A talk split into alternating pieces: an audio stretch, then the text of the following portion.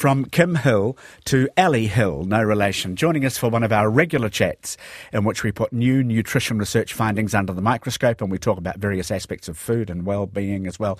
Dr. Ali Hill from the Human Nutrition Department of Otago University. Morena, Ali. Morena, Jim. Fried rice syndrome, being warned about, I noticed, by a doctor in one of the English papers, uh, leaving cooked rice and pasta at room temperature, there's been a death involving a 20 year old student. But he left his meal out an awfully long time, days, and then reheated it. So, leaving that extreme case aside, the advice is don't leave carby sorts of dishes out of the fridge for more than two hours. And of course, the weather's uh, getting much warmer. What's your opinion here?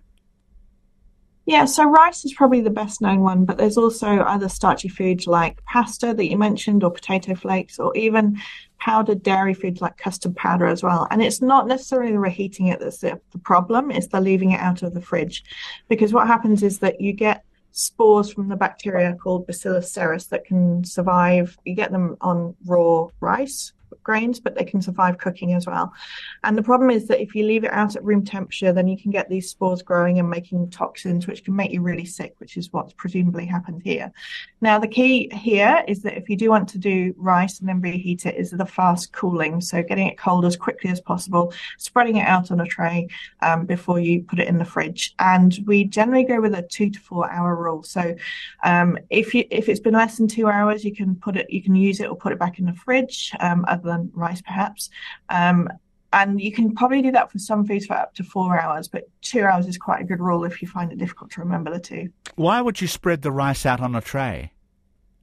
Because it allows it to cool quicker. So you've ah. kind of got this like this danger zone that you go to. So this is the easiest way to think about this is this is a similar temperature that your body would be at, and that's the temperature that bugs like to grow at. So if you can get it through that danger zone quicker, you're less likely to have issues with it. Yeah, because some people are paranoid about reheating rice. I don't know about pasta, but rice at all. But in fact, that's okay. You've just got to get it cold quickly. Yeah, yeah. And as long as you're kind of sensible with it as well in terms of how long you leave it for. Yeah. Okay. We're told the sugars in fruits are superior to actual sugary products, Ali, because there's a lot more goodness in fruit. But a big study out of the US reckons fructose triggers the urge to eat fattier foods at higher quantities, resulting in overweight. What did you think of this research, please? So I think um, it's not necessarily that the sugars in fruit are better than sugary products. I mean, it's still sugar, but the difference is that you tend to get less sugar in fruits, and also you tend to have other things in fruits that are good for you, like fiber and so on. Um, so the fructose from fruit is not necessarily the problem. It's the um, the, the thing that they looked at here was the high fructose corn syrup, which is a sweetener made from corn syrup. So, to be fair, the levels of fructose are pretty similar to sugar anyway. And this theory with linked to obesity has been around for decades. So, generally, um, the, the, commonly held belief is that actually you get obesity when you have more energy in than you burn off. But the discussion tends to be around why that happens. And what this review suggests is that when you have more fructose, you get more less energy in your cells, which means you tend to start to eat more. Um, and so, really, what they were saying is that there's lots of different theories for obesity, but perhaps fructose could link all of them. And it is very much a theory. Um, it's kind of you know something to consider but i don't think it's really changed the way that we see things based on this one research review. According to that theory though anything sugary that you ate would then increase your desire for fattier food. Well yeah and um, i think they were basing it on the types of sugar but you you know it's kind of generally i mean it just sticks with the general healthy eating everything in moderation balanced diet and so on and so forth that we go for yeah, I mean, it may still be just a theory, but wouldn't do anybody any harm to reduce the um, sugar intake just in case. True, but it's not something I wouldn't recommend that you drop fruit, for no, instance, no, to try no. and help this. No. No. Heaven forbid that I should imply that. Uh, the DASH diet may protect women from memory loss and cognitive decline, reckons the New York University School of Medicine. The difference isn't huge, but it seems conclusive. What were your thoughts on this? I suppose we should explain the DASH diet, shouldn't we? Yeah, absolutely. So the DASH diet stands for Dietary Approaches to Stop Hypertension, and it's basically lots of fruit, vegetables, and whole grains. Um, you've got for the dairy products, you go for fat-free or low-fat versions. Then you'd also want fish, poultry, beans, nuts, and vegetables, all, and you try to limit the amount of saturated fat. So this is stuff that you find in fatty meats, full-fat dairy products, and oils like coconut oil, and so on and so forth. And also um, trying to limit your lollies and sugar-sweetened beverages that you have. So it's basically healthy eating. And what they did was they looked at this, um, looked at women's women from the New York, sorry, the, the Women's Health Study, which is a 30 year study. And they looked at their diets from 30 years ago. So their average age was about 46. And then they looked at kind of the cognitive function of, of these women as well. So they had about 5,000 women involved in all. And they were looking at how lifestyle and other factors can actually affect the development of cancers um, is where they started. But they actually found that if you were on this kind of general healthy eating dash diet, that you were less likely to have memory, memory loss and general cognitive decline. But um, it is a snapshot. So what you ate 30 years ago is quite a big gap between then and now, and it's quite difficult to separate diet from other things. So if you have um, a healthier diet, for instance, you're probably also more active. You probably have a higher income. It may be that the standard of housing that you live in is better, meaning your general health is better. So while it's hard to kind of separate exactly what it is, it is another piece of the puzzle. Yeah, it is, isn't it? It's interesting. Pumpkin seeds pumpkin seeds, we know they're good for us. Did we know that they can help fix an overactive bladder? This is in the Medical Xpress online, although the research isn't brand new. Is this so, Ali, with pumpkin seeds?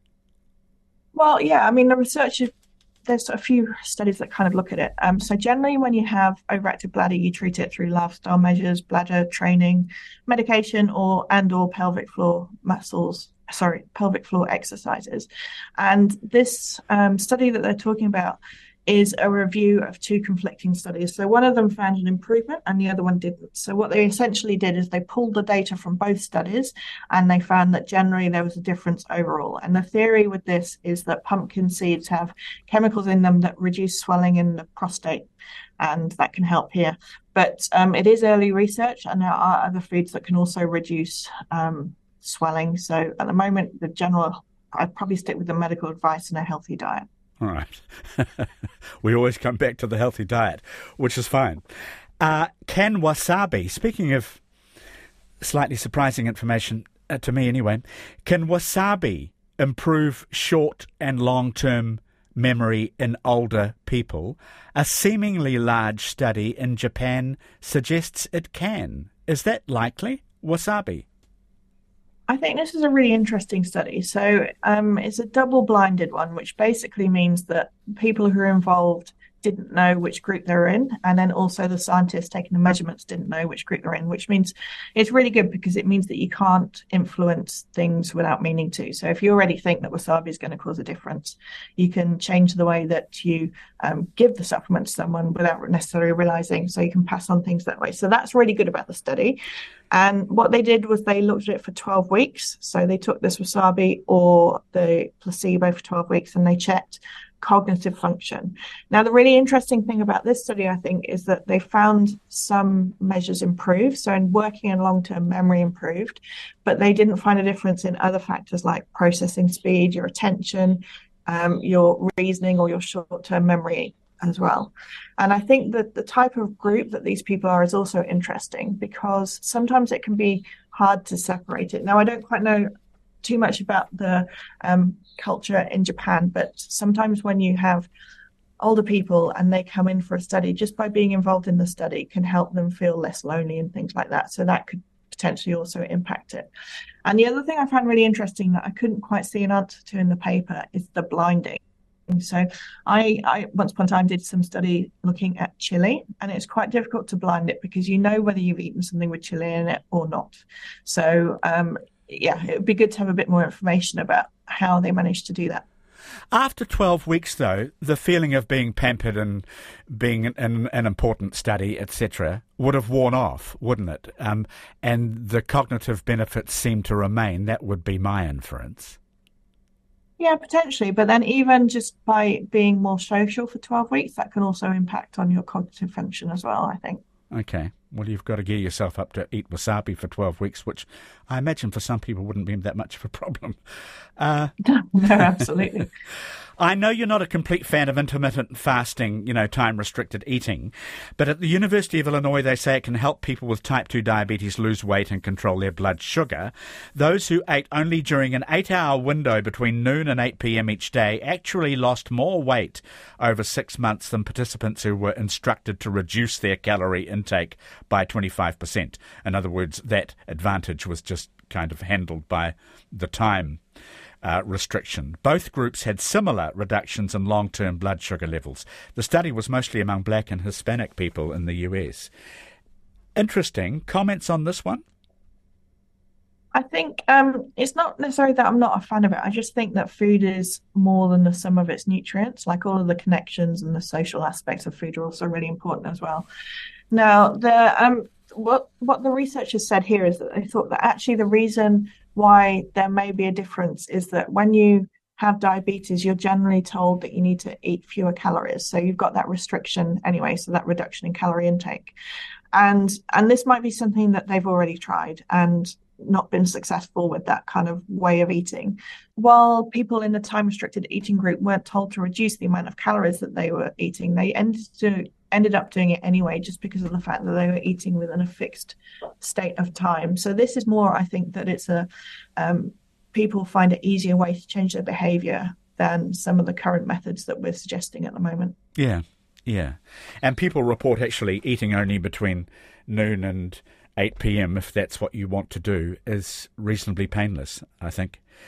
Um, but that's just anecdotal. There are probably some people who will feel great pain at that, not having breakfast. Yeah. Dr. Ali Hill is with us. And finally, the age old question of which dietary supplements are useful. Now, we, we know about vitamin D in winter. We've talked about that ourselves, uh, uh, you and I. Maybe vitamin C sometimes, don't have to get into that. But there's a school of thought that says if you have a good diet, these are just a waste of money mainly on their journey through your body to the toilet bowl. And yet, Analysis on the BBC is suggesting that adding nutrients to the diets of prisoners, for example, increased serotonin levels and made them happier and less violent. And B vitamins, it's uh, reckoned, can definitely help with stress and again obviate neurodegeneration in older age. Ali, people swear by things like NAC for lung and liver function, horsetail for hair support, L-theanine and oat straw tops, and all sorts of things for calm. What is, please, what is the state of the science on supplements? I think both um, aspects of this argument are true. So it's also, you could um, end up just passing it through your body, but it can also be really useful. And it kind of depends on the context. So if you have um, the water soluble vitamins, so that's anything that isn't vitamin A, D, E, or K, uh, if you have more than it than you need, it just ends up coming through you and going straight out in your urine. Having said that, it can be really useful if there's a nutritional deficiency. So if you're already struggling to have a certain amount of something, adding more from a vitamin supplement could be really useful. So, um, and also there's certain times that it's useful, like folic acid during pregnancy, for instance, and vitamin D already said. But we know that we need to be quite careful with these kind of things. So there's quite a famous study that was done where they were looking at whether vitamin A could protect against cancer, and they gave quite high levels of it. And they actually had to stop the study partway through because they found the opposite was true, and so that those who had the super high levels of vitamin A were more likely to get more severe cancers. So okay. you know, got to be quite careful with it as well. Um, other places it can be good are if you are on a diet where you're excluding food groups, if you've got a limited amount of time that you can go outside and that kind of things. And so the study that was done with the prisoners is kind of the theory was um, that it's it's the serotonin is important because it's um, formulated by certain you need certain nutrients to be able to make it so if you don't have those nutrients then it's kind of like trying to build a Lego set without all the pieces. So it's just adding a bit more there. So it, again, I guess it also comes down to the fact that um, yes, if you're deficient, then that could be quite useful. But um, what would be interesting to know is the types of diets that they were on at the time. So is it something that could have been improved by altering the food quality rather than having supplements? But you know, it's just one of those things that it's it's an extra piece of the puzzle, and it just adds a bit more information to what we already know. One issue here is that obviously, with all the bombardment of health information across media, even those of us who eat quite well wonder if we're somehow deficient in a way that we don't really know. Maybe we get stressed and think, God, am I taking enough vitamin B3? That must be a problem in the modern world, isn't it?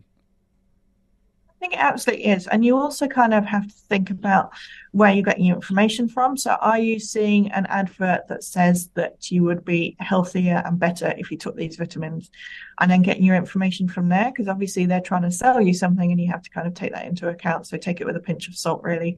Um, but I think it's quite natural to think about well, maybe it's down to my diet, but actually, maybe it's down to something else. Maybe it's down to needing more sleep, needing, you know, ideally reducing your stress in another way. But um, it's kind of in our modern lifestyle that can be quite difficult to do.